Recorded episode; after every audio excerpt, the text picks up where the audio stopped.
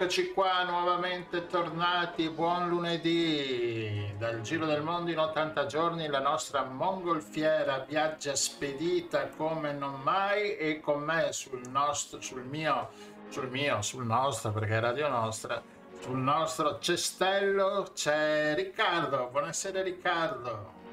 Buonasera a tutti e altra puntatona questa sera di Radio Nostra per il Giro del Mondo in 80 giorni. Vedrete sarà e sentirete una cosa spettacolare. Bene, con Riccardo c'è anche Rossella, col fulare Sa- al vento. Buonasera Rossella. Salve a tutti, un po' di venticello fresco stasera, ma bene, perché appunto ci apprestiamo a sentire cose molto interessanti e divertenti. Sì, sì, oggi viaggiamo dal Costa Rica a Roma, ad Aviano, cavallino, insomma si gira, si gira, si gira. E quindi ci prepariamo perché, beh, avete sentito il, il prologo là in attesa, avete sentito un po' di musica classica? Perché dalla prossima settimana, da maggio, comincerà un nuovo programma di Radio Nostra dedicato alla musica classica, ma di questo ne parleremo lunedì con chi ha curato questo programma e intanto il primo brano di Radio Nostra con la CT Bandland. Non dimenticare le mie parole, vai.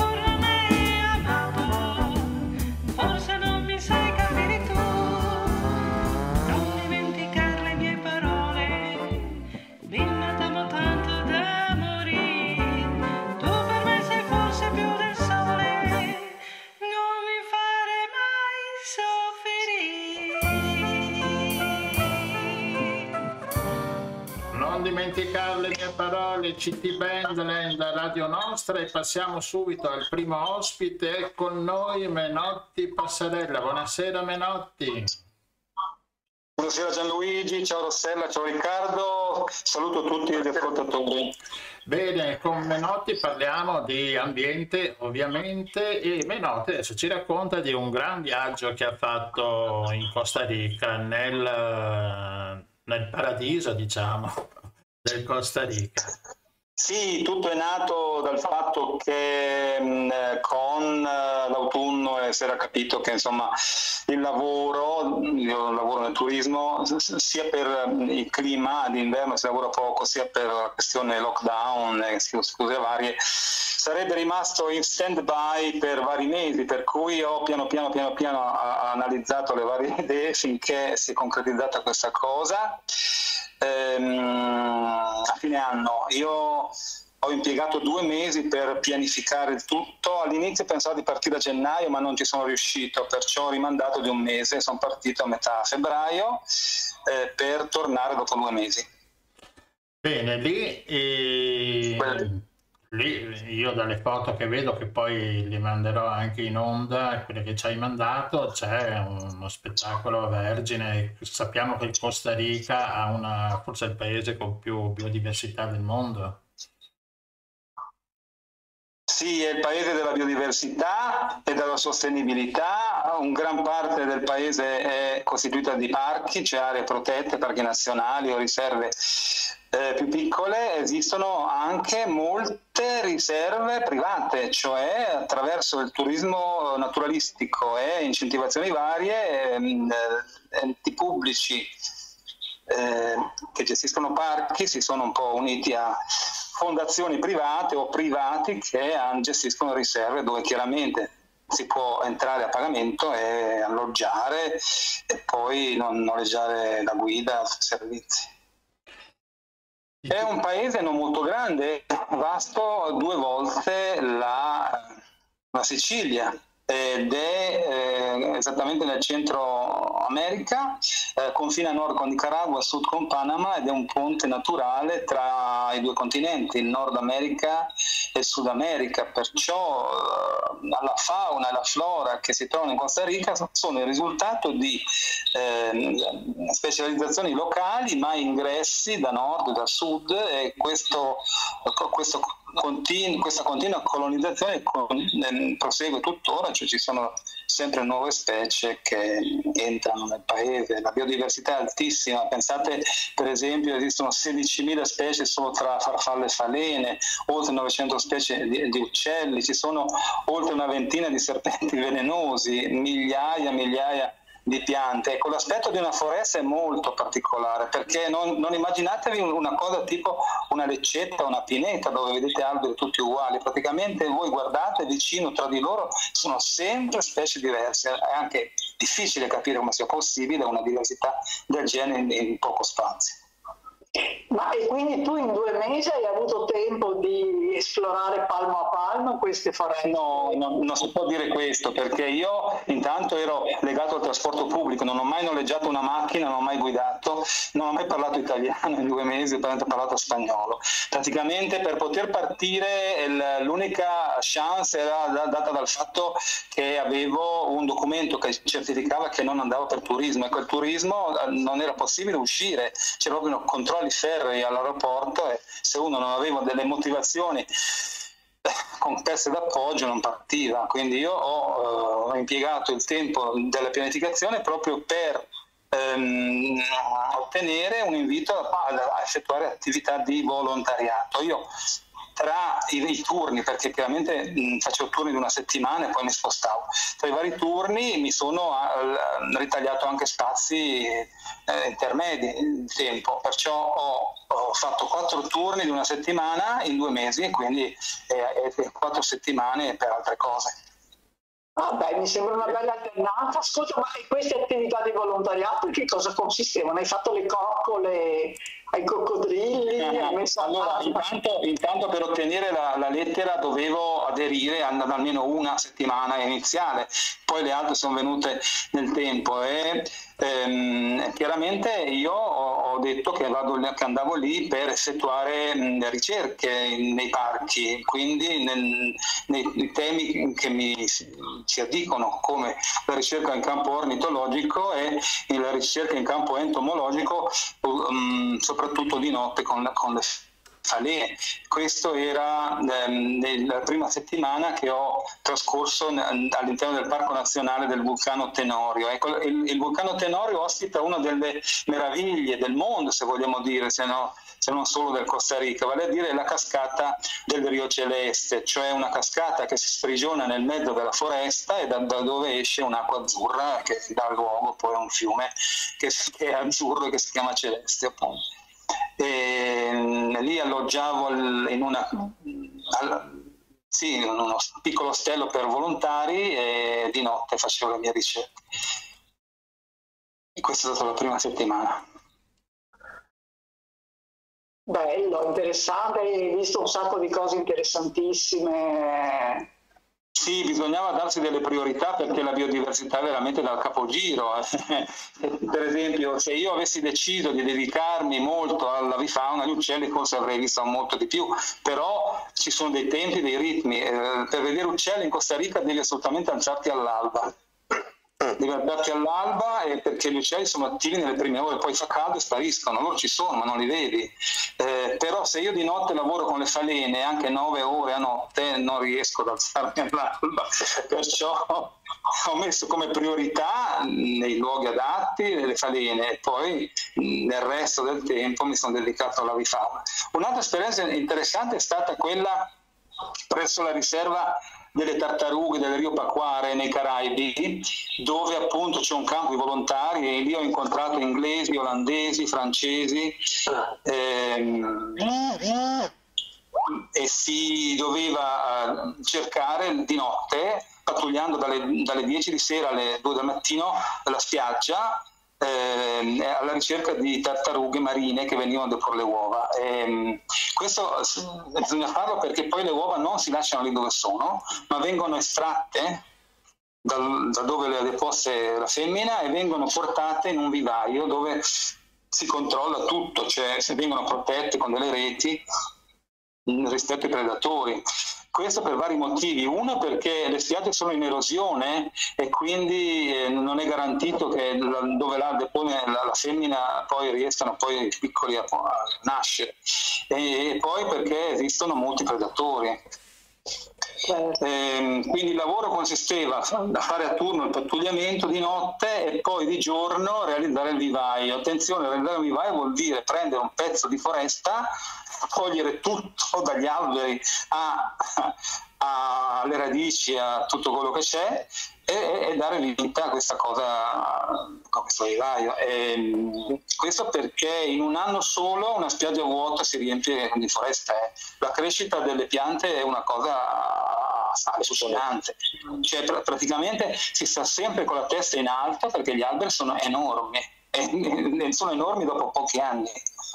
Una cosa che volevo chiederti, ah. ma sì. di, di, notte, lavorare di notte non è rischioso perché eh, essendo dentro sì a un parco, eh, quindi naturalistico o comunque una riserva, ma è anche penso anche pericoloso allora, perché... Sono...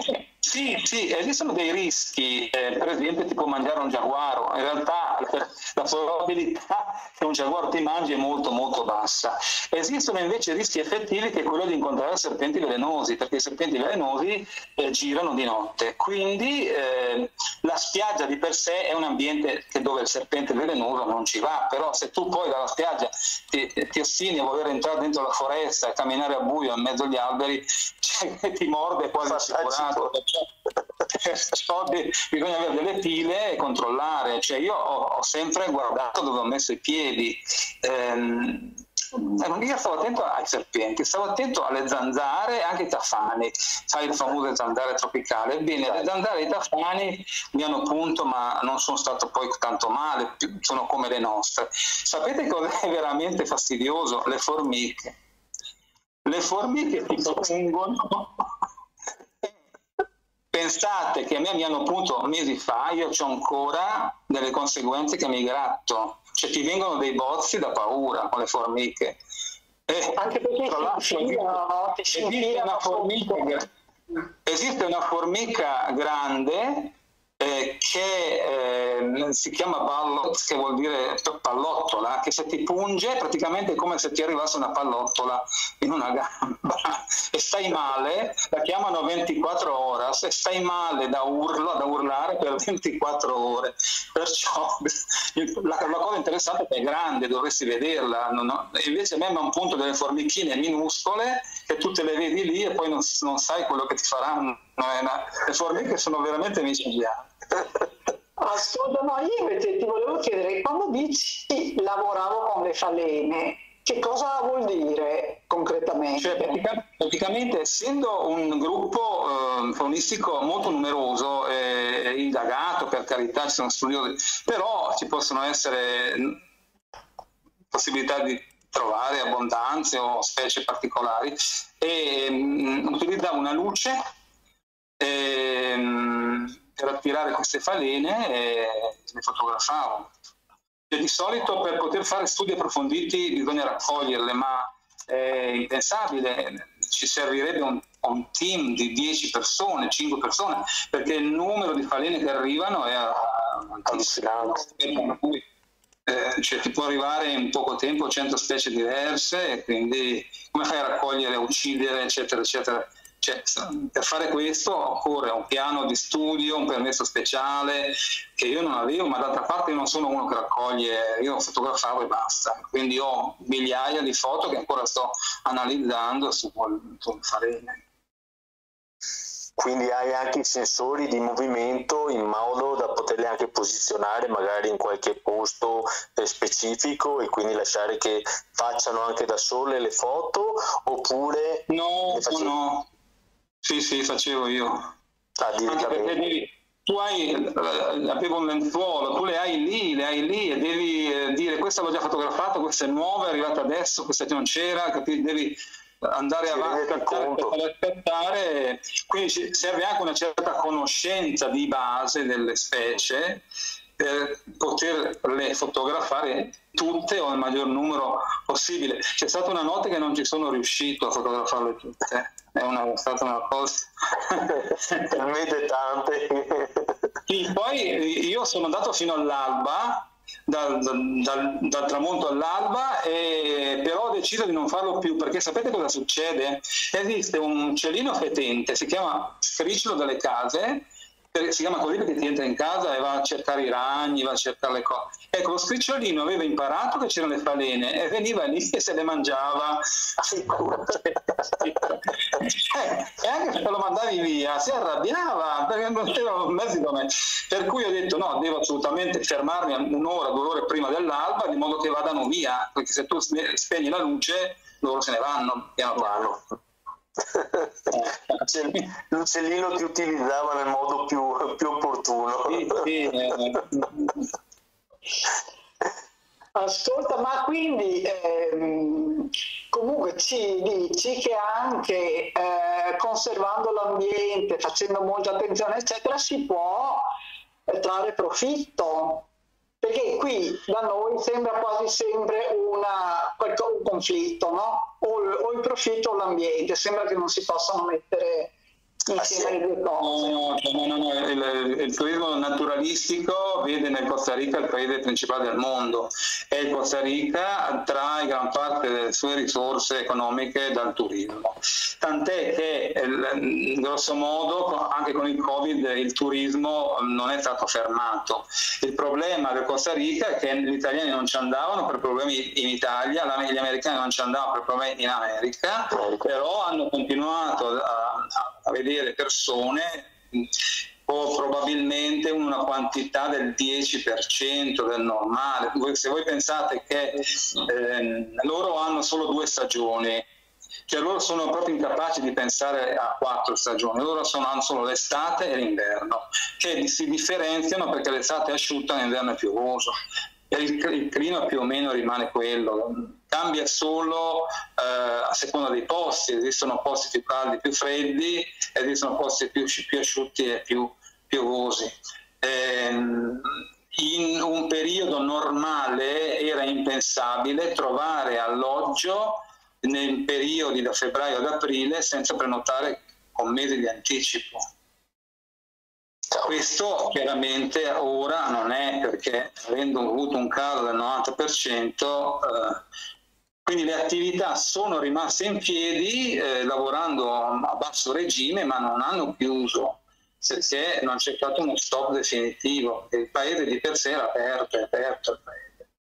L'unico um, problema, se vogliamo chiamarlo così, è che per entrare devi fare un'assicurazione. Chiamiamola assicurazione Covid. Sapete che nessuno te la fa in Europa? Chi è che ti assicura? non ho mai sentito. Nessuno ti assicura per il Covid, quindi ho, ho dovuto farla in eh, Costa Rica. Pensa, una cosa assurda perché pensando che il Covid è cioè, cioè loro dicono però mio noi, te, noi, ti prendiamo non ti chiediamo neanche il tampone però se tu ti ammali per qualunque motivo covid non covid noi non ti copriamo le spese ti arrangi quindi devi assolutamente essere dotato di un'assicurazione che dice che se tu ti ammali sei coperto per una, tale, per una cifra tale per cui eh, ce la fai. E per entrare nel paese devi avere il passo della salute che comprende appunto questa assicurazione. È, è obbligatorio, cioè non parti neanche con l'aereo da Parigi se non ce l'hai. C'è un, un funzionario a Costa Rica all'aeroporto che ti controlla se ce l'hai. Però loro sono riusciti a tenere sotto controllo no? anche questo aspetto, mi sembra di aver saputo rispetto ad altri paesi. Hanno avuto, hanno avuto dei periodi limitati di chiusure non so se come le nostre, più, blan- più, o meno blande, e dopo hanno riaperto, credo, da ottobre del 2020 e quindi sì, tu non devi neanche avere il tampone per entrare lì, tu devi autocertificare e poi avere questa assicurazione. Certo. Sì, sì, quindi riescono comunque a tenere sotto controllo perché dicono nel caso che tu ce l'hai hai l'assicurazione per cui riesci a pagarti le spese sanitarie, se no comunque no, è un, comunque un problema tuo alla fin fine, cioè eh, non un problema del paese perché il paese comunque cerca di, di controllare gli, gli, accessi alla fin fine in questa maniera. Mm-hmm. Va bene. Ti posso chiedere la, la cosa più sorprendente che hai visto, quella che ti ha proprio così tra le tante, insomma. Ma sai, la, lì eh, se vogliamo c'è sempre ogni giorno qualcosa con, con, per cui sorprendersi. C'è per esempio l'incontro con le scimmie, i primati, i, mono come chiamano loro, no? eh, eh, sono quattro specie, sono con caratteri molto diversi. La scimmia urlatrice fa paura perché senti il grido al mattino da chilometri di distanza, poi te la vedi lì, anche il maschio dominante è sornione, ti guarda senza problemi. Invece il, il cebo cappuccino che è nero con la faccia bianca è molto aggressivo e ti sfida, per esempio il maschio del gruppo si pone sulla palma e poi ti guarda, ti fa i versi e prende un ramo e te lo spacca in faccia per dire che sfido. Allora io eh, prendevo un ramo più grande e lo rompevo lì allora mi tirava dietro le noci di cocco. sì. Eh. Ma di la verità, a parte quello che eh, studi di solito, quindi magari eh, più sulle falene, ma qual è l'animale che nel Costa Rica ti, alla, ti piace di più? Ma se proprio devo dire un animale, ho, ho mandato la foto anche, anche a, a, Gianluigi, eh, il bradipo. Sì, il bradipo le, le foto hanno girato. Non ha mai, non ha mai fretta e quindi eh, lì sì. Allora, intanto il paese va in fretta, nel senso che la, la biodiversità viene sotto i nostri occhi, perché per esempio nella foresta la crescita è molto veloce, anche la degradazione della sostanza organica è molto veloce.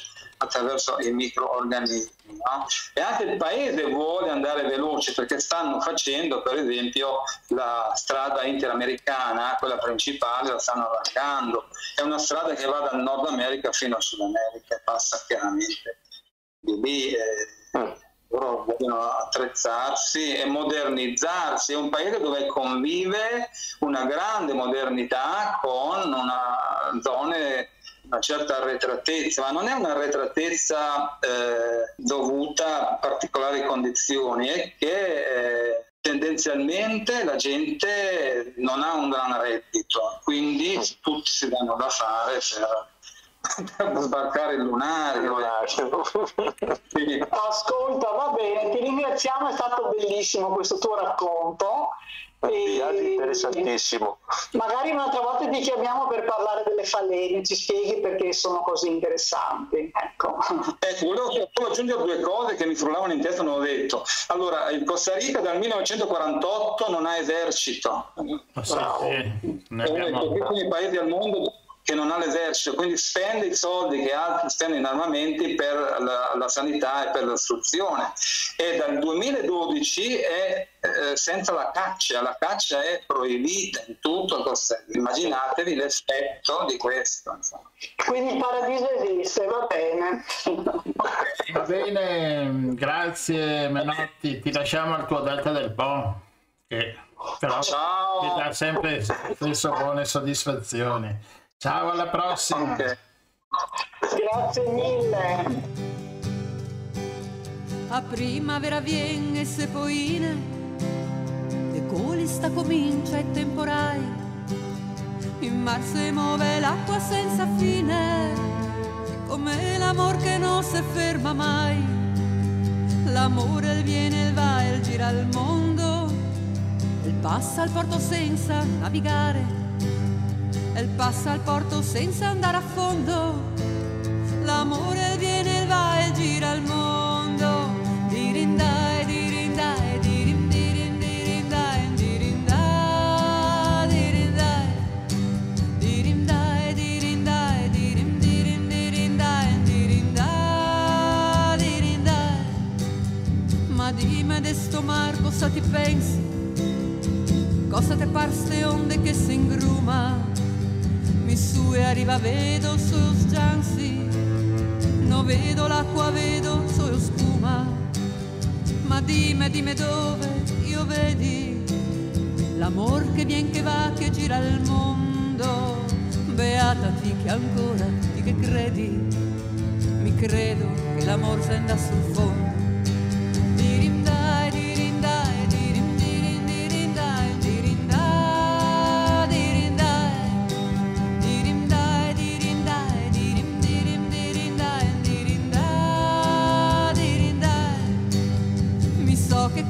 passa un vaporetto, te viene l'affanno e a pressione te cresce. Non sta a pensare onde andiamo in letto, andiamo che te fa sotto caresse. Sta bon, sta bon che viene se poine, e coli sta comincia e temporai. Domani mattina to le medicine, che con l'inverno siamo mal ciappai.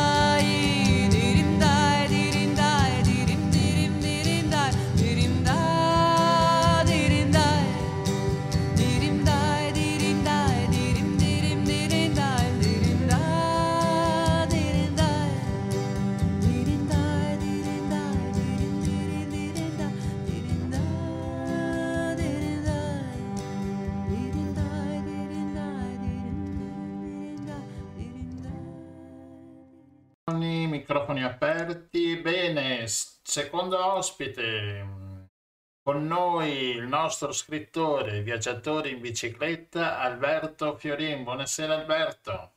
Buonasera, buonasera, ciao Gianluigi, ciao a tutti. Ciao, ciao bentornato, grazie per essere con noi. Oggi grazie. ci racconterà un percorso, però non in bicicletta, questo giro, no? Bisogna essere monotematici e monomaniaci, insomma, in qualche modo No, è bello appunto anche variare, cambiare prospettive. Allora in questo caso avevo proposto di parlarvi di un percorso a piedi. Esatto. Percorso a piedi nel nostro Triveneto, abbastanza vicino a noi, quindi anche diciamo eh, facilmente raggiungibile, facilmente praticabile.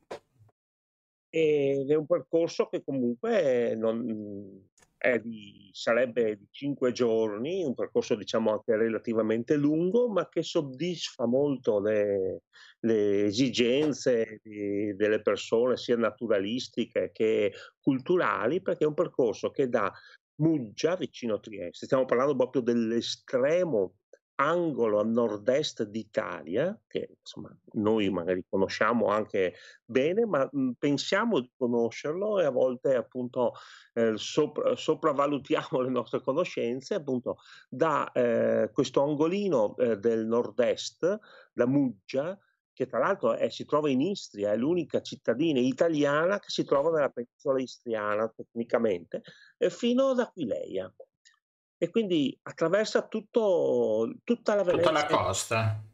Sì, tutta la Venezia Giulia passando per la costa, anche per l'interno, quindi per il Carso, per zone anche abbastanza aspre, ma soprattutto ecco, abbraccia il Golfo di Trieste. Ed è, che è, è spettacolare. È spettacolare. Eh sì, sì. È adatto a tutti o bisogna essere anche un po' preparati, nel senso perché a parte il fatto dell'essere tanto lungo, ma magari uno dice lo faccio in più tempo, però riesco magari a portarlo a termine. Allora, scusami, eh, forse non, non, mi sono eh, spiegato bene. Questo è un percorso da fare a tappe, ovviamente, insomma sono 116 km, quindi so, sarebbe, diciamo è mh, suddiviso eh, in cinque tappe, ecco, almeno cinque tappe, se uno vuole prendersi un po' più di tempo può anche farlo in 6 o in 7, ma diciamo che con 20-23 km al giorno ce lo si fa tranquillamente, una persona anche non particolarmente allenata, anche se cioè, camminare 20 km al giorno non puoi farlo proprio partendo da zero, devi avere eh, quel minimo di allenamento e soprattutto la voglia di farlo, la curiosità di farlo, perché spesso e volentieri è quella che ti spinge poi anche no, a, ad andare avanti, a vedere le cose. Ed è un percorso oh, che è stato ehm, predisposto, è stato eh, ideato, inventato 4-5 anni fa.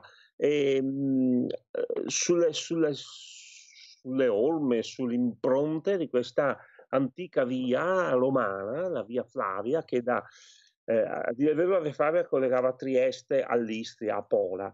E, mh, insomma, eh, ripercorre eh, un tracciato passando anche per eh, tra, percorsi romani che eh, collegava a sua volta Trieste ad Aquileia, altro avamposto importante insomma, ro, romano. Per cui ehm, voglio dire, è un percorso abbastanza affascinante perché attraversa delle zone molto, molto interessanti dal punto di vista naturalistico, il Carso, la Valle Rosandra, non so se magari ne avete mai sentito parlare, sono dei luoghi veramente molto affascinanti dal punto di vista naturalistico e attraversa tante eh, zone mh, eh, protette eh, la Valcavanata, perché si arriva fino, si passa per la laguna di Grado, si passa per mh, appunto per mh, parecchie zone protette. Dal punto di vista faunistico molto interessanti, la,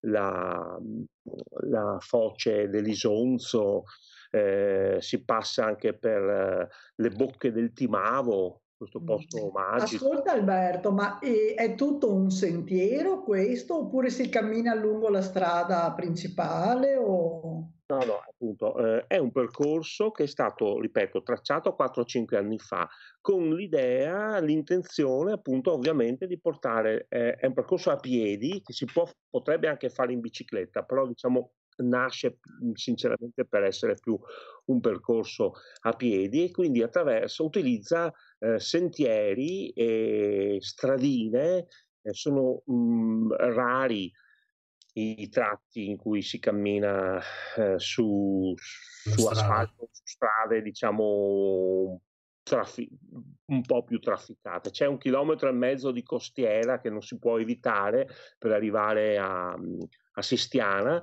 ma per il resto sono tutti mh, percorsi minori, tracciati, eh, percorsi che insomma sono protetti e che quindi ti consentono appunto di entrare in pieno contatto con, con questa natura e ed è segnato? Cioè ci sono... È segnato, sì, è stato, guarda, ripeto, pensato 3-4 anni fa e, que- e, soprattutto l'anno scorso ho avuto, ahimè, con l'effetto Covid, no? col fatto che non, ti, non si poteva uscire, non si poteva andare, non so, all'estero, non si poteva, era complicato o era sconsigliato, diciamo, fare grandi viaggi, c'è stata questa riscoperta di questo eh, percorso. Infatti sono andato a farlo eh, proprio l'anno scorso anch'io, sinceramente, questi cinque giorni con mia moglie abbiamo fatto questo bel cammino che ci è veramente piaciuto molto, proprio perché ehm, ti fa entrare in... Cioè, è, non, non so come dirti, è un eh, tracciato che è abbastanza, eh, il territorio è omogeneo perché appunto attraverso, cioè, diciamo che ehm, sinteticamente abbraccia tutto il Golfo di Trieste perché, eh, e, e, i suoi magnifici castelli da Miramare a Duino, però ehm, quindi è abbastanza omogeneo sia dal punto di vista culturale che storico, ma soprattutto è molto variegato perché passi dal mare al, alla, al carso asperrimo, dalla laguna alle grotte eh, dalla laguna di, eh, di, Grado ovviamente alle grotte le sue cavità, da una regione cosmopolita come Trieste a paesini sperduti, perché attraversi tutta Trieste, solo quello merita il viaggio, eh. Bers, a bersi un, un, caff, un, un, nero, un caffè ehm, così sulla, sulla piazza di Dell'Unità d'Italia Esatto, l'unità, per cui voglio dire, e poi passi per grado per non parlare dell'arrivo ad Aquileia che lascia sempre sbalorditi. Sì. Perché forse Ma noi... quindi comprende anche il sentiero Rilke, cioè è quello. Comprende eh, il sentiero Rilke, eh, passi per, ehm, per le, le, bocche del Timavo, per Monfalcone, e, e tutta quella zona appunto di, che dal punto di vista soprattutto naturalistico, le ultime due tappe che da Monfalcone a, eh, a Grado ed Aquileia sono molto interessanti dal punto di vista naturalistico attraverso queste zone, eh, sì, anche diciamo eh, diverse rispetto a, al Carso di prima, perché siamo in zone di, boni, terre di bonifica, ex paldose, con questi, con questi, con tantissimi uccelli, cose da vedere dal punto di vista naturalistico, veramente interessanti. La, eh, l'isola di Kona, c'è un, un'oasi faunistica molto molto sì, molto, molto apprezzata anche dai fotografi naturalistici l'isola di ecco. Kona. Ascolta allora, ricapitolando, 5 giorni a piedi, no, con tappe di 22-23 chilometri, insomma, con tranquillità, sì sì, ce n'è un pa- una un po' più impegnativa perché sale un po' sul carso, eh, le mm. prime due diciamo sono un po' così. Impegnativa, eh. però dopo è tutta una discesa. E mm, per dormire e mangiare si trova facilmente, no? Ci sono appunto, io eh, tra l'altro ho scritto una guida proprio su questo. Ah, beh, allora dillo, no? Confessa. No, dillo eh, che ci prendiamo la tua guida e seguiamo quello che hai no, scritto. Allora, certo, eh, ci sono, ecco, nella guida ci sono segnati anche proprio tutti i, i, i posti, perché questo mh, come dicevo, è stato ideato da poco, però ha preso molto mh, piede questa, questo percorso e come spesso succede eh, l'ideatore di questo percorso è un signore, Renato eh, Cavaliere, che aveva questa grande passione di, di, visto che aveva fatto il cammino di Santiago, ha detto ma perché da noi non può, nella nostra zona de, de, da Venezia Giulia e lui e Trestino eh, non riusciamo a fare una cosa di simile? Allora un po' studiato, ripercorso questi in, si è in, un po' inventato, no, no, non è che sia un'invenzione totale, anzi perché, ripeto, ha eh, in qualche modo eh, ricalcato degli antichi tracciati ecco. e quindi ha coinvolto delle persone bed and breakfast, è andato lì a trattare, a parlare e ha creato questa rete di 15-20 alloggi che offrono a un, a un prezzo diciamo tra virgolette politico, un prezzo calmierato nel momento in cui ti dichiari che sei un uh, camminatore, un, un, pellegrino della via Flavia, e riesci appunto a dormire. Ci sono anche due o tre strutture religiose eh, che ospitano perché mh, ha eh, anche questo eh, uno può anche eh, c'è anche un valore spirituale perché vai attraverso anche alcuni interessanti santuari a parte vabbè, eh, passare per le basiliche di, di Grado passare per per eh, arrivare ad Aquileia, così. Quindi dire, ci sono tutte delle strutture, eh, delle accoglienze che, consen- che, aiutano il camminatore o pellegrino, chiamatelo come volete, chiamateci come volete, fatelo con lo spirito eh, che preferite, per eh, appunto ehm, alloggiare e anche ristorarsi lungo il percorso senza alcun problema. Insomma. Bene, l'ho trovata la via Flavia a piedi da Muggia d'Aquileia in cinque tappe, Alberto Fiorin di Romasiello e di Ciclo Editore. Ecco. Abbiamo, abbiamo, fatto a quattro mani, sì, c'è con l'aiuto quest- dell'amico Diego che è un esperto eh, naturalista, botanico, di Muggia proprio e quindi ha, ha messo eh, questa sua conoscenza a disposizione di tutti proprio per narrare sotto questa chiave questo percorso che ripeto ha un, ha un, ha un fascino notevole. Eh, beh, avevo pensato di presentare questo percorso anche per uscire un po' dai soliti schemi della bicicletta perché in qualche modo ecco, eh, l'andare a piedi è una cosa simile ma diversa, insomma, è sempre comunque eh, c'è sempre questa ottica dell'osservazione lenta del territorio. Ascolta, l'attre- l'attrezzatura per andare a piedi? L'attrezzatura per andare a piedi, bisogna avere un paio di scarpe buone Buone. e soprattutto testate. Bu- buone nel senso che è un- banale se volete, ma mm, scarpe che, che si conoscono, no? Comprarsi un paio di scarpe nuove per l'occasione e, e camminarci e farci 110 km perché eh, rischi non solo le vesciche, rischi anche di, di, di, di, di perdere quel sapore de, di avventura, quel divertimento del viaggio. No? E, insomma, non, non scarpe da ginnastica perché ci sono dei, anche appunto come si diceva a Sentiero Rilke ci sono dei, dei, dei tratti eh, non dico esposti però insomma bisogna avere un, una certa quali, eh, sicurezza ecco.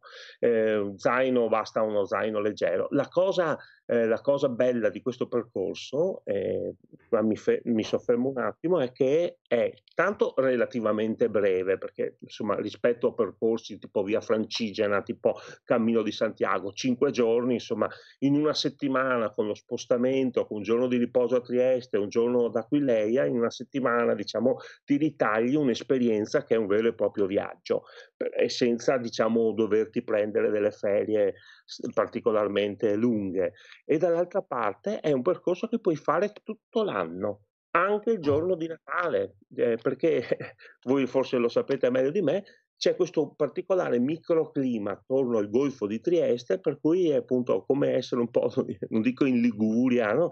ma insomma questi, eh, eh, il clima, la, la, le, le montagne proteggono un po' eh, anche questo il, eh, il, calore del mare, insomma rende tutto, non c'è mai neve, anche ecco, non, è difficile trovare il ghiaccio perché si può fare anche d'inverno. L'unico problema dell'inverno è che c'è un po' meno di ore di luce, per cui se devi fare 20, 25 km mm. rischi di arrivare di arrivare a sera. Mm però ecco, non, non hai problemi di, di altro tipo, di, di, di, freddi drammatici che ti impediscono di camminare. Per cui, ed è il bello che tra l'altro anche il calcio stesso in, eh, cambia con le stagioni, perché si accende di rosso a novembre, è una cosa incredibile, no? e d'estate è verdissimo, insomma eh, può anche essere divertente farlo in stagioni diverse, più volte in stagioni diverse. E noi ci proveremo. Perché no? Perché no? Il suggerimento è questo, ah, perché è bello. E poi, eh, tra l'altro, un'ultima cosa, è molto ben servito con i treni. Sembra una banalità, ma no, no è importante invece.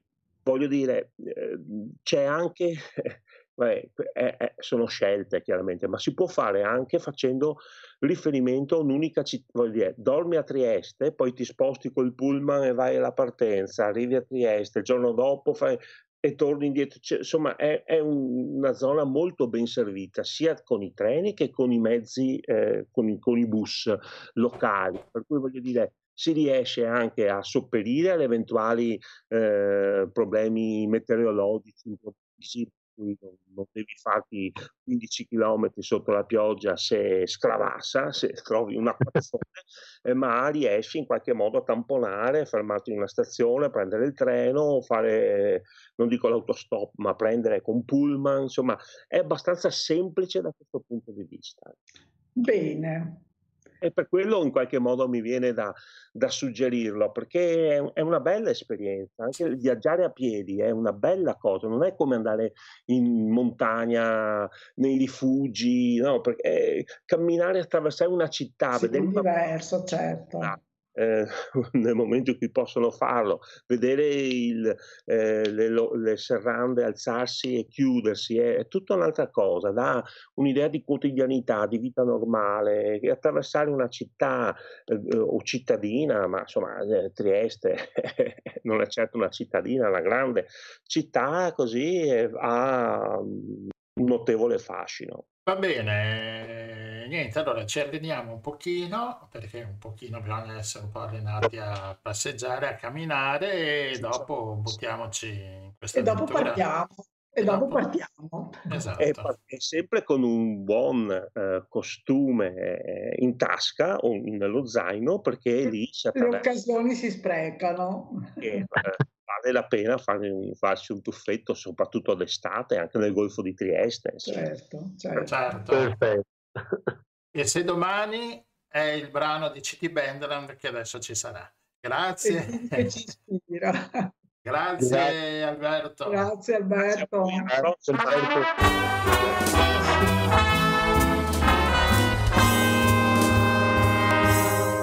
E se domani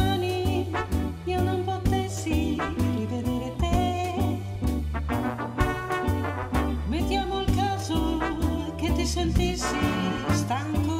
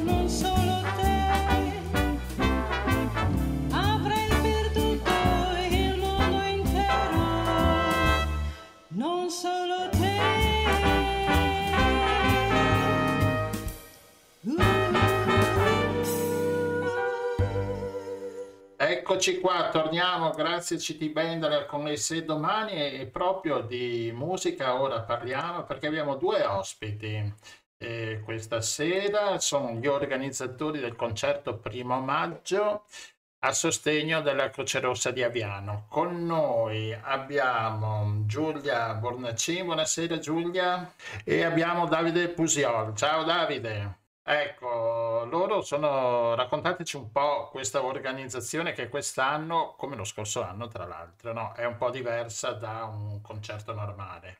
Di, di, di due parole, poi lascio certo. Giulia parlare molto meglio di me. Eh, mh, intanto eh, quest'anno siamo a sostegno del CRO, il centro di riferimento oncologico di Ariano, non la Croce Rossa, eh sì, ma scusami. È, è, è, solo, è, solo, per precisare. E, e, questa è una cosa che è nata, eh, noi siamo, abbiamo tantissimi amici, tutti musicisti, eh, beh, insomma la maggioranza musicisti, perché noi suoniamo, facciamo musica da sempre, eh, non importa come, però la facciamo. E, e, poi noi abbiamo avuto la fortuna di, di muoverci da Venezia e ci siamo mh, mm, trasferiti qua mh, mm, vicino a Portogruaro in un paese che si chiama Teglio Veneto. Abbiamo restaurato una vecchia casa e il giardino automaticamente è diventato palcoscenico, palcoscenico di centinaia, dico centinaia di serate, abbiamo fatto house concert, eh, feste intime, più o meno intime, ma, ma poi tutto è sfociato che a un certo punto io, la Giulia e a, a, altra gente ci siamo un po' schifati eh, da, da, un concerto del primo maggio di quelli di Roma, no? E abbiamo detto, noi potremmo fare molto meglio di questa gente che presuntuosi, eh? Mamma mia. Eh, eh, ci mancherebbe almeno quello. Ma eh, è, è, nata così, abbiamo fatto il concerto il primo maggio qua, la prima volta eravamo 7-8 gruppi, la seconda 10, la terza 20 e quest'anno il concerto il primo maggio purtroppo online ehm, eh, ha più di 50 gruppi diversi. È, di, è, la cosa è esplosa senza il nostro controllo. E, mh, la, la, mia fortuna, e poi taccio per sempre, è che in mezzo a tutta questa gente ci sono tutta una serie di fenomeni, eh, cioè amici veramente eh, amici, nel vero senso della parola. A parte Giulia, quest'anno fa anche la presentatrice con due T, eh, c'è Maurizio Trevisan che è il direttore di, di tutta la parte tecnica. E senza vero di, fenomeno. Eh, senza di lui tutto questo sarebbe impossibile.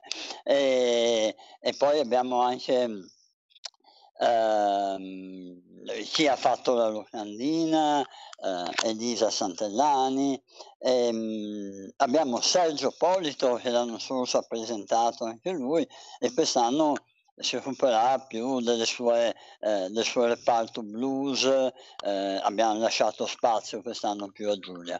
Ecco, insomma, in due parole vi ho detto quello che facciamo e ovviamente raccogliamo ogni anno qualcosa, chi vuole dona qualcosa e quest'anno torna ad essere Frodi Aviano il nostro beneficiario. Grazie.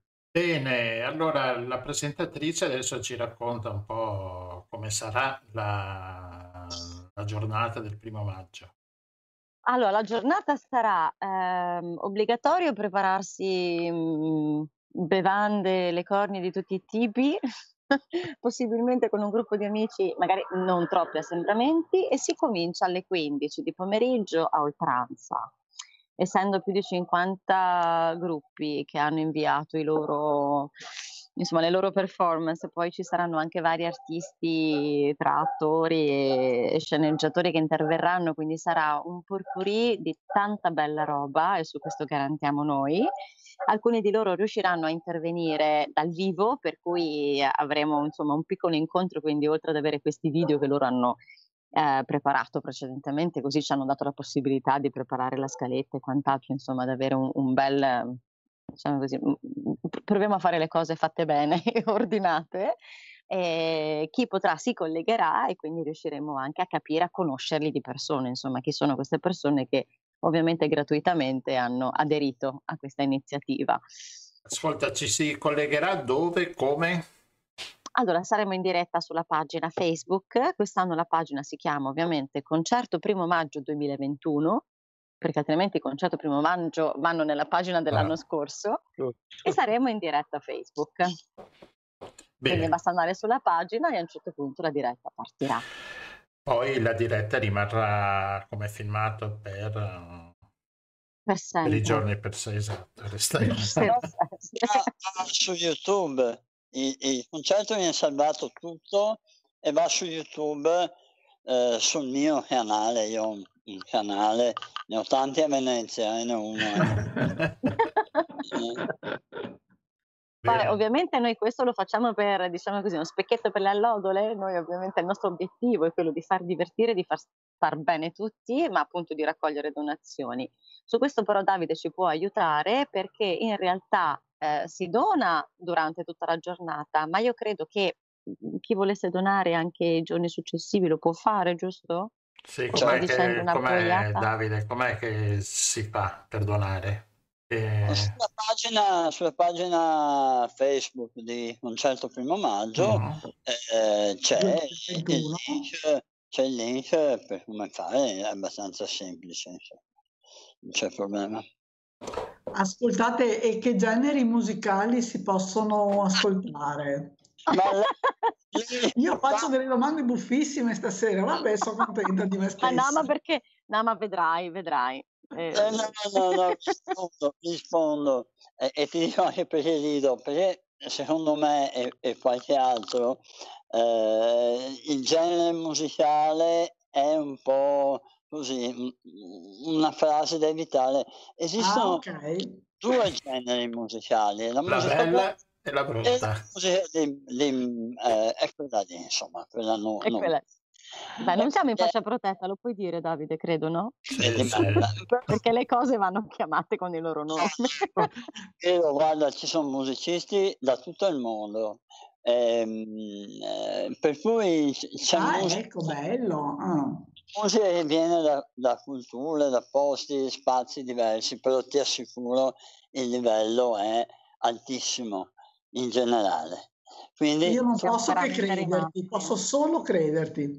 Ah, guarda, vedrai, io spero di averti in compagnia. Eh, di sicuro sono curiosissima.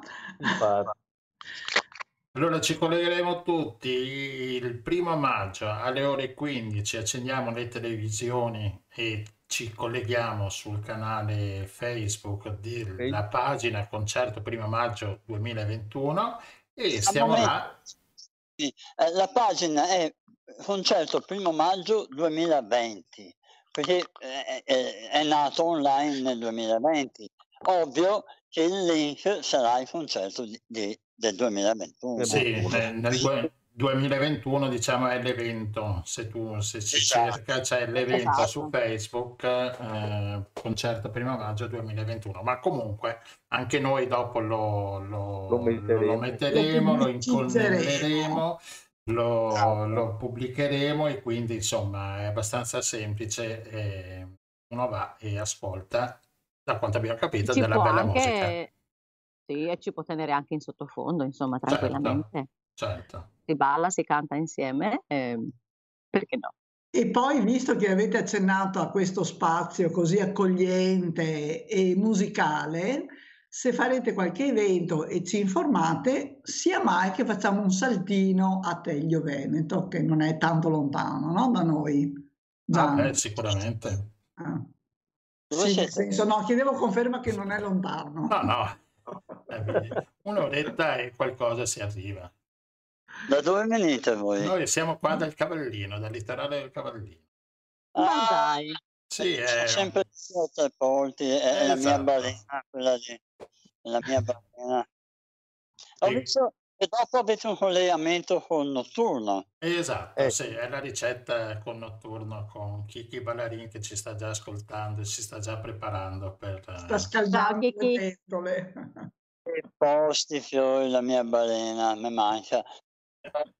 Bellissimo. Ci sono stato, ci sono stato proprio ieri e ti giuro, guarda, sempre più bella. Ogni volta che ci passeggi è sempre più bella. Che spettacolo. Va bene! Manca eh, più a me che non la vedo da vent'anni, però. Ecco. Eh, male, allora devi venire giù a trovarci anche tu. Dopo Vengo veniamo su? anche noi di su. Ah, io vengo, vengo da, vengo da Roma, io ormai vedi? mi sono trasferita vent'anni fa. Io Giulia, mettiamo in acqua Ottimo. adesso e dopo andiamo Eh. insieme dai fiori. Va bene, Va bene, ragazzi, vi saluto. Adesso metto CT Pendleton con Blu Rosso e CT Pendleton che partecipa al concerto primo maggio. Va bene, grazie a tutti e Ciao. ci sentiamo per Ci vediamo maggio. sabato. Grazie. Certo, ciao. Grazie a voi. Ciao, Grazie ciao. mille. Guardiamo.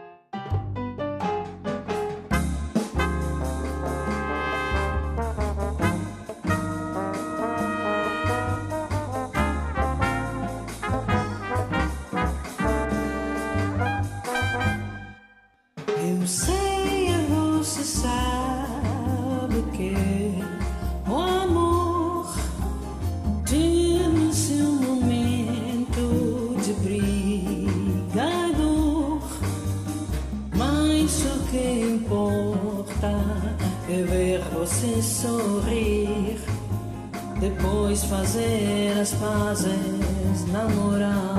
Eu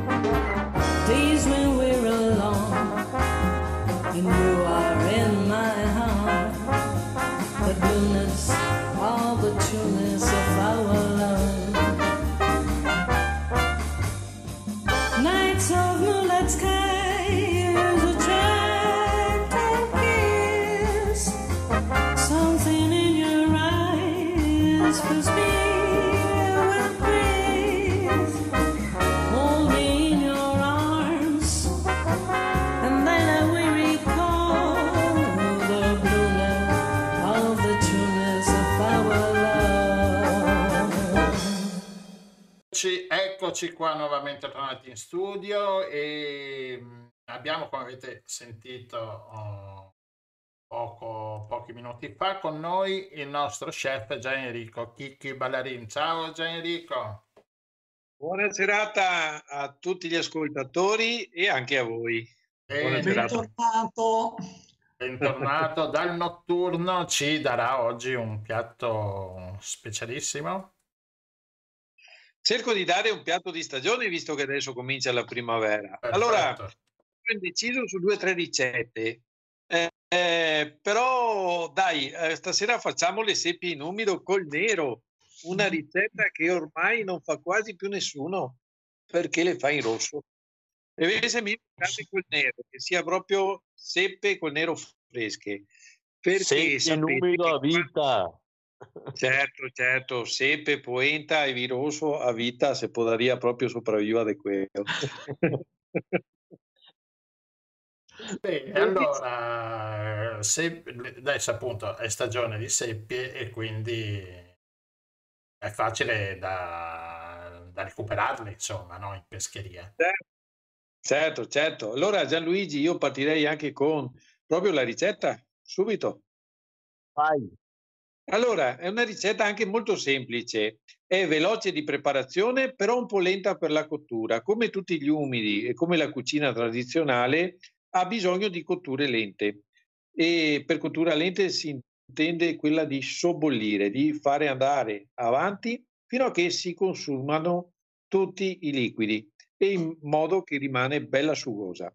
Allora, io ho calcolato che per quattro persone ci vogliono due kg e mezzo di seppie, un po' per il calo e un po' perché bisogna anche abbondare qualche volta, specie quando si fanno questi piatti qua, non bisogna mai avere i piatti scarsi, ma bei abbondanti. E allora, che l'ultima volta che mia madre ha fatto le seppie in umido, due chili e mezzo li ho mangiati da solo, per cui ehm, nel caso mio devi farne un po' di più. ma noi conosciamo che tu a volte esageri un po'. Leggermente. Allora, dopo due chili e mezzo di sepe, bisogna scegliersi un bel scalogno, due spicchi di aglio, tre foglioline di alloro, che dà sempre un buon profumo. Io, me- io adopero il concentrato di pomodoro. Ho messo un cucchiaio, ma a volte basta anche meno, è solo che carica un pochino il sugo. Ehm, un pizzico di sale che dopo andrà eh, alla fine cottura, eh, un bel bicchiere di vino bianco secco e, e un cucchiaio di eh, olio di oliva. Allora, la preparazione è abbastanza semplice se si ha manualità con queste benedette seppe che ne sporcano tutte le unge, tutte le mani e tutto quanto. In poche parole, ah, un consiglio, lavate le mani con la candeggina, lo so che non è bello da dire, però è l'unica che te le fa tornare un po' in qua. Ma in questi tempi va anche benissimo. Certo, certo, sembrano più abbronzate. Allora, eh, dopo aver pulito le seppie, eh, mi eh, do la possibilità, e vorrei che offessi anche voi altri, che quando curei seppe, di avere una masteetta di acqua salata, acqua di barena, perché confluisce un gusto diverso che non lavare le seppie sotto il rubinetto, tanto che io ho descritto di non lavare le seppie, è meglio lasciarle sporche come chiese, senza lavarle con l'acqua dolce di rubinetto.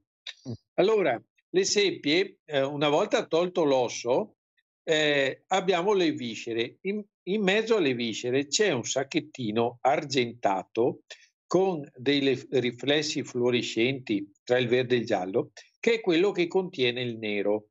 Di quei sacchettini là non bisogna mai metterli tutto perché viene un gusto troppo carico, troppo forte, ma ne bastano due. Allora, teniamoli da parte mentre stiamo curando le seppie, togliamo il resto dell'interiora, però a sua volta lasciamo anche un po' dei suoi fegati, che sono, che è quel marroncino che hanno attaccato alla testa vicino al corpo. Allora, eh, le tagliamo grossolanamente, ricordandosi di togliere gli occhi e la bocca, e tagliare eh, la testa invece a pezzettini un po' più piccoli perché è un po' più dura da cucinare.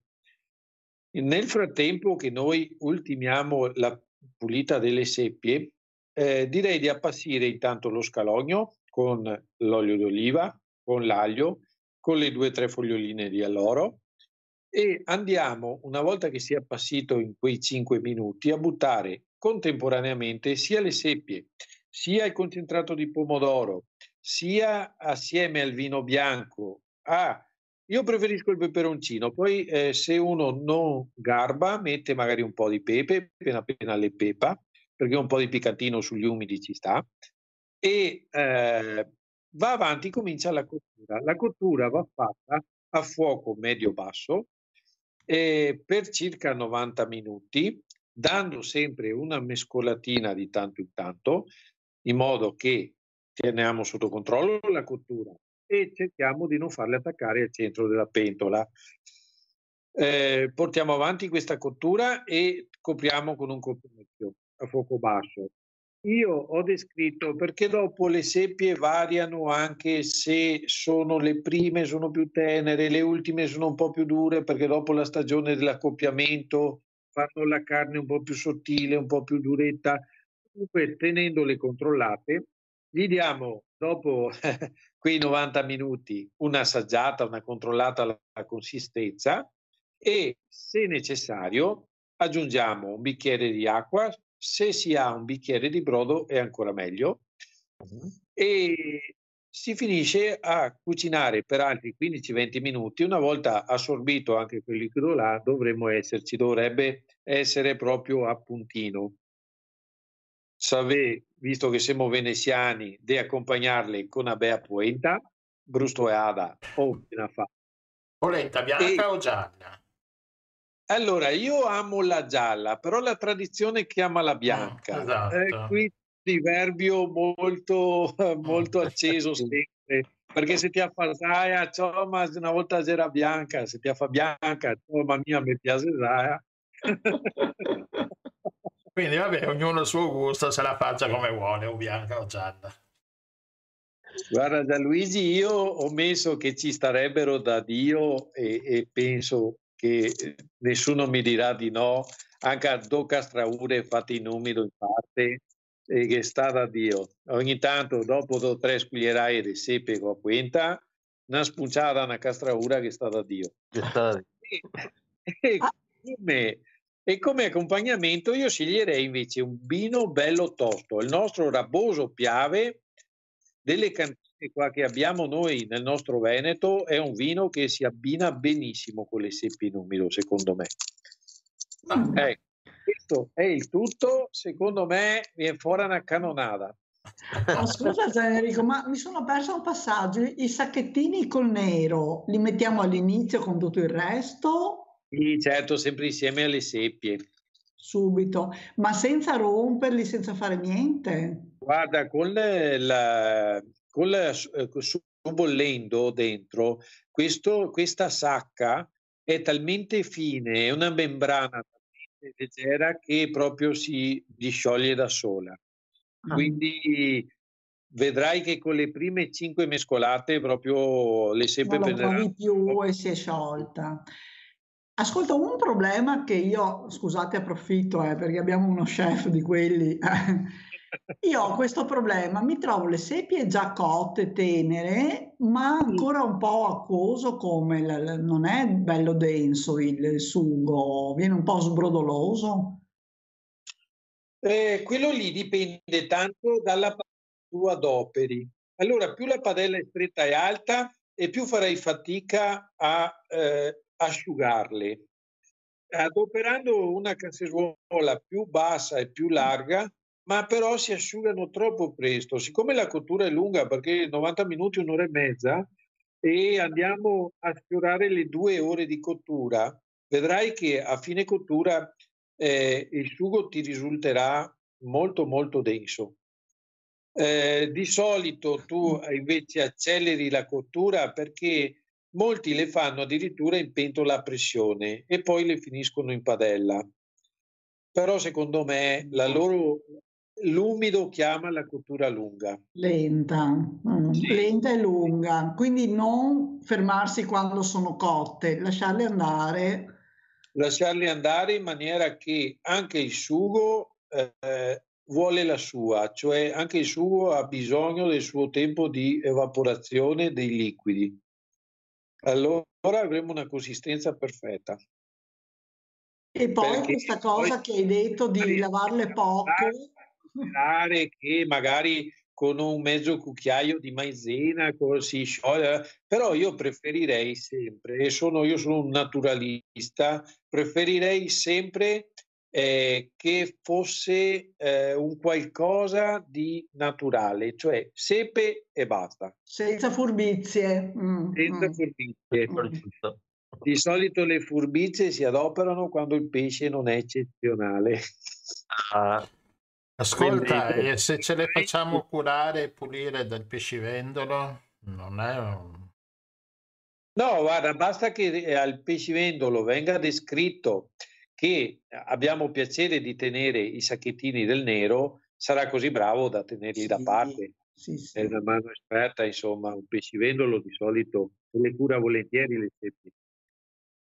però non ce le prepara con l'acqua del- della barena, scusa. Beh, io ho pensato a potermi creare un business, vendere l'acqua della balena. Eh, beh, guarda che eh, Meggiugori, eccetera, eccetera. Tanta acqua, ok? Noi potremmo fare un qualcosa di santo con la nostra acqua di barena. Guardate che come niente niente in qualche negozietto di souvenir, fra, secondo me fra 15 giorni troviamo le bottigliette. Guarda, sai perché Gianluigi eh, mi ha fatto venire in mente una cosa molto simpatica? Perché a fine del pranzo io sono solito portare insieme al caffè una caraffetta di acqua, eh, eh, acquavite. Però è brutto chiamarla acquavite o grappa filato dure. A me piace dire che è acqua di barena. Allora, così ti assaggia l'acqua di barena e fa, ma se grappa? No, ma se acqua di barena. Va bene, ascolta, Sì. simpaticissimo come sempre, grazie per, eh, per questa ricetta. Beh, visto che eh, eri incerto di tre ricette, ti chiamiamo anche fra poco e ci dici anche le altre due. Va bene, con molto piacere, siete una bella squadra e ho sempre piacere di stare in vostra compagnia. Questi dieci minuti qua ci facciamo sempre due sorrisi, dai. Bene. Eh, ma adesso veniremo a trovarti anche Eh ai beh, ristoranti. È stato- Eh, sì. devo sempre farmi lavorarti, Riccardo. Va bene, grazie, alla prossima. Grazie mille, io ho preso appunti. Eh. Un abbraccio, Grazie. ti aspetto. Ciao, Federico. Penso Ciao, che un ciao. sogno così non ritorni mai più. Mi dipingevo le mani e la faccia di blu. Poi d'improvviso venivo dal vento rapito e incominciavo a volare nel cielo infinito.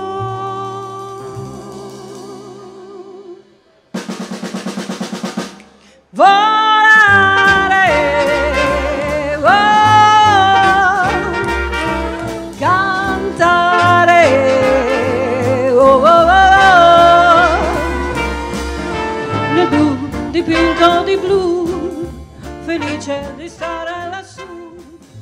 E volavo, volavo felice più in alto del sole ed ancora più su. Mentre il mondo pian piano scompare negli occhi tuoi blu. Una musica dolce che suona soltanto per me.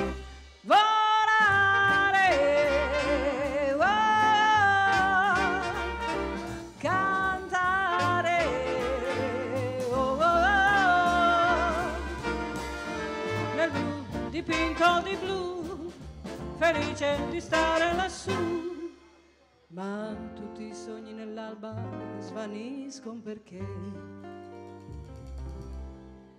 Quando tramonta la luna li porta con sé. Ma io continuo a sognare negli occhi tuoi belli, che sono blu come un cielo trapunto di stelle.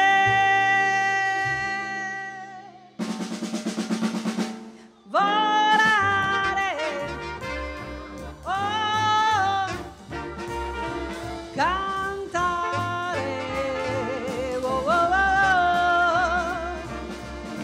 nel blu dipinto di blu, felice di stare qua giù e continuo a volare felice più in alto del sole ed ancora più su. Vede il mondo pian piano scompare lontano laggiù. La tua voce è una musica dolce che suona per me. Volare,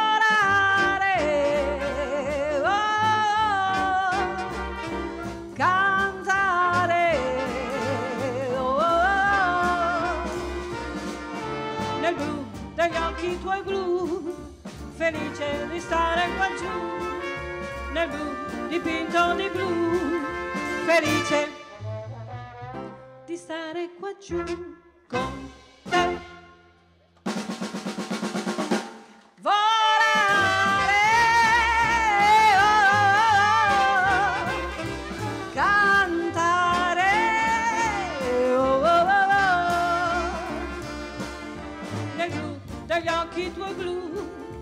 Felice di stare qua giù, nel blu dipinto di blu, felice di stare qua giù con te.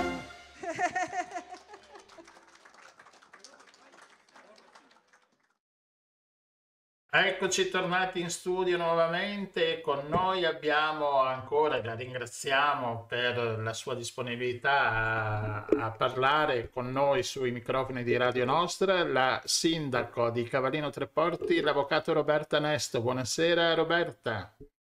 Buonasera a tutti voi e un gradito saluto perché veramente la vostra attività è molto molto preziosa per la nostra comunità.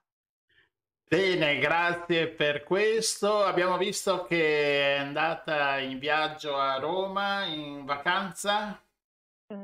Eh, diciamo che è stata poca vacanza e tanto lavoro e quindi abbiamo anche avuto vicissitudini perché purtroppo oggi ci sono pochi treni, pochi aerei. Eh, Roma è una città deserta, però insomma abbiamo portato a casa il risultato che volevamo, cioè quello di mettere a fuoco le problematiche del turismo balneare, delle nostre spiagge e delle nostre città. Ecco, allora spieghiamo un attimino che cos'è questo G20 delle spiagge. Allora, ormai tre anni fa, su indicazione di alcuni sindaci, dopo che c'era stata l'esperienza molto importante dei, della Unione dei Sindaci della Costa Veneta, i sindaci del dei, delle città balneari, di, quindi San Michele al Tagliamento, promotore, eh, Cavallino Treporti, Jesolo, eh, Riccione, eh, ovviamente Vieste, Lignano, Cattolica, insomma tutte le grandi o piccole località turistiche con comunque almeno un milione di presenze turistiche si sono riunite in un protocollo, in un network proprio per portare avanti il confronto su problematiche simili e far eh, in modo che le eh, istituzioni, le categorie potessero conoscere le problematiche, affrontarle congiuntamente e quindi discutere di queste nostre piccole e grandi città. Eh, anche perché Abbiamo appunto queste città, ehm, diciamolo, sono d'inverno, sono piccole città, ma d'estate diventano grosse città e quindi con i problemi dei servizi che una piccola città non può sostenere. Allora, noi sempre diciamo che siamo città fisarmonica, cioè d'estate abbiamo tante persone a cui dare i servizi, dare le risposte, fornire quindi quelle che sono le, dare risposta alle necessità, d'inverno normalmente siamo delle piccole comunità. per tanti problemi che ci sono d'estate, altrettanti ci sono poi d'inverno, però con caratteristiche diverse. Quindi noi essenzialmente al governo abbiamo chiesto una volta ancora che ci sia uno status di città balneare proprio per dare risposte a queste domande dei nostri concittadini, ma anche degli ospiti che vengono a visitarci. Quindi la domanda principale che si rivolge al governo e alle regioni è proprio questa, il riconoscimento di questa tipologia particolare. Ovviamente oggi siamo in un momento particolarissimo, quindi oltre a questa domanda di carattere generale si chiede anche una risposta per la ripartenza, per la prossima stagione estiva, tant'è che visto che i ristori sono molto pochi, più che contributi si chiede la possibilità di lavorare, che le aziende e i lavoratori possano guadagnarsi quello che gli serve attraverso il lavoro. E com'è andata la risposta del governo? Allora, o del ministro, voi avete trovato il ministro, no? ministro, il- abbiamo trovato il ministro Garavaglia, che è una persona sicuramente attenta e sul pezzo. Ovviamente le, nostre risposte sono state puntualmente riscontrate dal ministro. Adesso stiamo in attesa di avere quelle risposte definitive che consentirebbero proprio la ripartenza effettiva della stagione, che confidiamo avvenga per metà maggio, in base appunto anche a quelle che sono state le indicazioni del ministro. Eh, ci sono ancora delle incertezze sulle aperture delle frontiere, che è una grossa, grossissima preoccupazione, soprattutto per una località come la nostra, che raggiunge quasi l'80% di turismo tede- di lingua tedesca.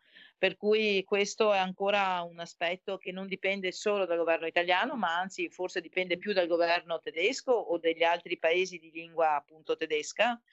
Però confidiamo che eh, oltre a risposte che abbiamo avuto dal ministro ci siano anche le attività di, sensibilizz- di sensibilizzazione da parte delle nostre mm, istituzioni nazionali, quindi eh, le risposte appunto che il ministro ci ha dato vogliamo vederne riscontro nei prossimi giorni, barra nel prossimo mese.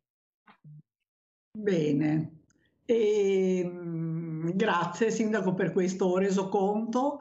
Eh, per tornare invece al nostro, alla nostra piccola, bellissima località, eh, è stata una settimana abbastanza calda sul fronte grandi navi e quindi è tornato di attualità il problema, per noi problema, dei due progetti che incombono eh, sulla laguna antistante eh, Punta Sabbioni. Allora ci chiedevamo una cosa. Secondo lei, secondo il settore che ha lei, che ha l'amministrazione, la popolazione di Cavallino è consapevole di questo pericolo e casomai noi, noi come istituzione ci siamo dati qualche strumento, qualche idea per sensibilizzare su questo? Allora, io credo che la popolazione sia abbastanza consapevole come lo è dei, gras- dei grossi e eh, gravi problemi. Oggi però con la pandemia le persone sono molto concentrate su temi proprio quotidiani e sulla necessità della ripartenza della stagione estiva. Il problema del, del progetto Duferco, il progetto Boato, sono problemi che ormai durano da talmente tanti anni che la popolazione sicuramente un'idea se l'è fatta. La um, sensazione che io ho è di una generale contrarietà, salvo poche eccezioni, rispetto a queste, eh, questi progetti. Eh, credo che anche seguano un po' quelle che sono state le indicazioni di tutte le forze politiche del nostro Consiglio Comunale, che appunto, come voi ben sapete, sono tutte, forse una delle poche volte che l'intero Consiglio Comunale è coeso eh, e, e, e, concorde nell'avversare appunto questi progetti. Anche se a volte ci sono delle sfumature, delle declinazioni forse più formali che sostanziali diverse, ma per fortuna c'è una coesione di intenti. Quindi io ritengo che un po' questo, un po' il fatto che se ne parla da tanto tempo, un po' anche eh, così l'attività che il comitato No Grandi Navi ha fatto, cioè di tutto un po', tutte le forze attive della nostra comunità hanno collaborato, credo che ci sia assolutamente una consapevolezza de, del rischio che si sta correndo, ma anche la eh, quasi certezza che, eh, che appunto tutti faranno il proprio lavoro per evitare questo scempio del nostro territorio. Quindi sono abbastanza fiduciosa e, e, e in sostanza anche così eh, soddisfatta del lavoro che finora stiamo facendo. Ovviamente con tutte le preoccupazioni del caso perché ancora la partita è molto aperta. Esatto, siamo abbastanza preoccupati, abbiamo seguito con trepidazione, credo di poter dire, la discussione in Commissione Ambiente della settimana con vari emendamenti abbastanza consegnati in modo che non sembrava, ma in realtà erano a favore appunto di questi due progetti, facendo entrare delle paroline che sappiamo eh, in un emendamento basta una, una, parola così che sembra neutrale per cambiare le carte in tavola e, e purtroppo sì, eh, a volte devo dire ci sentiamo anche un po' impotenti. E Sindaco, secondo lei capisco che le categorie produttive in questo momento hanno dei problemi, come giustamente sottolineava, molto urgenti, molto concreti e quindi sì, giustamente si affronta una cosa alla volta. Su questo campo lei ha idea di iniziative che si pensava di prendere? Allora, noi siamo tutti sul pezzo e io continuo a scrivere a tutte le, le autorità che di volta in volta eh, se ne occupano, tant'è che ho scritto alla Commissione Senato, al Presidente, eh, ho fatto una serie di comunicazioni sempre facendo riferimento ai documenti che abbiamo, eh, che abbiamo mm, come amministrazione assunto nel corso del tempo. Io credo che quello che dobbiamo fare lo stiamo facendo un po' tutti, non credo che ci siano iniziative particolari che le categorie debbano prendere, bensì le istituzioni devono continuare a fare quello che hanno fatto e lo stiamo facendo. Certo. La sensibilizzazione politica, la condivisione attraverso l'OGD con le categorie politiche di questi argomenti, la condivisione attraverso il tavolo ambientale di questi argomenti. Quindi io ritengo che l'attività locale sia stata fatta e debba essere eh, fatta anche in futuro, ma con le modalità che stiamo seguendo. Il problema non è all'interno del territorio con la nostra comunità, il problema è fuori dal nostro ah, territorio. Ah, certo. ecco, e quindi dobbiamo trovare eh, dobbiamo continuare l'attività di pressing che tutti noi stiamo facendo, insomma, e mi pare che tra l'altro ci sia una buona collaborazione perché le forze politiche governative e non stanno comunque sentendo le istituzioni, stanno sentendo le associazioni, stanno sentendo anche le associazioni di categoria. Tant'è che chi vuole portare acqua al proprio mulino oggi sta sentendo e tirando per la giacchetta anche gli imprenditori, che peraltro sono coesi col nostro obiettivo. Eh, quindi credo sì, che possiamo sì. momentaneamente soddisfatti, ovviamente con gli opportuni scongiuri che vanno sempre la pena fare. No, anche perché, come diceva giustamente, la partita sembra ancora molto aperta, quindi quindi tutti quanti, ognuno con le nostre possibilità e ambiti di, di, di attività, dobbiamo vigilare molto attentamente. Ecco. Assolutamente, concordo, assolutamente eh, in linea con questo ragionamento. Bene, ringraziamo il sindaco Roberto Nesto per averci dato quei suoi minuti preziosi a Radio Nostra e la inviteremo ancora più avanti quando avremo qualche novità, la chiameremo, la, la disturberemo sempre, va bene? Allora, io ringrazio voi, non è mai un disturbo, è sempre un piacere. Grazie a voi e buon lavoro. Grazie, Grazie. mille. Buona serata.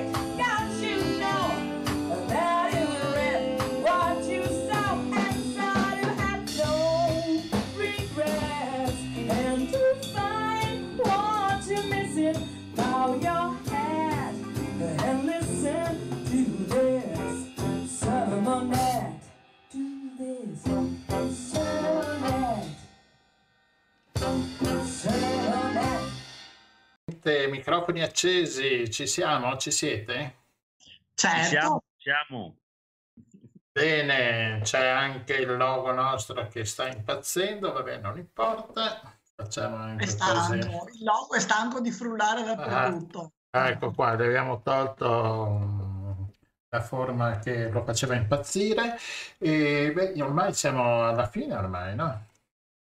Stiamo atterrando. Fine. Abbiamo svolazzato di qua e di là in giro per il mondo. E adesso riatterriamo a Cavallino Treporti. La ricetta buona. Bella, sì. Ce l'abbiamo, Sì. abbiamo tutto. Aspetta, è partita anche la musica classica, e l'abbiamo spenta.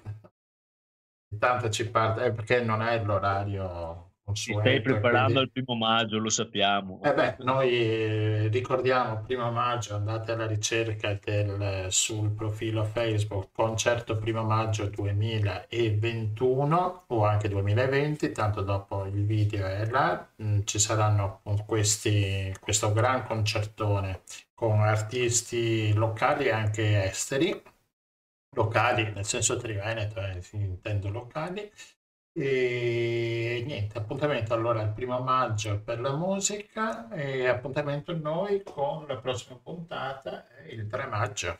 Lunedì prossimo. Giusto? Giusto, se non Sì. sbaglio, sto guardando il calendario. Benissimo.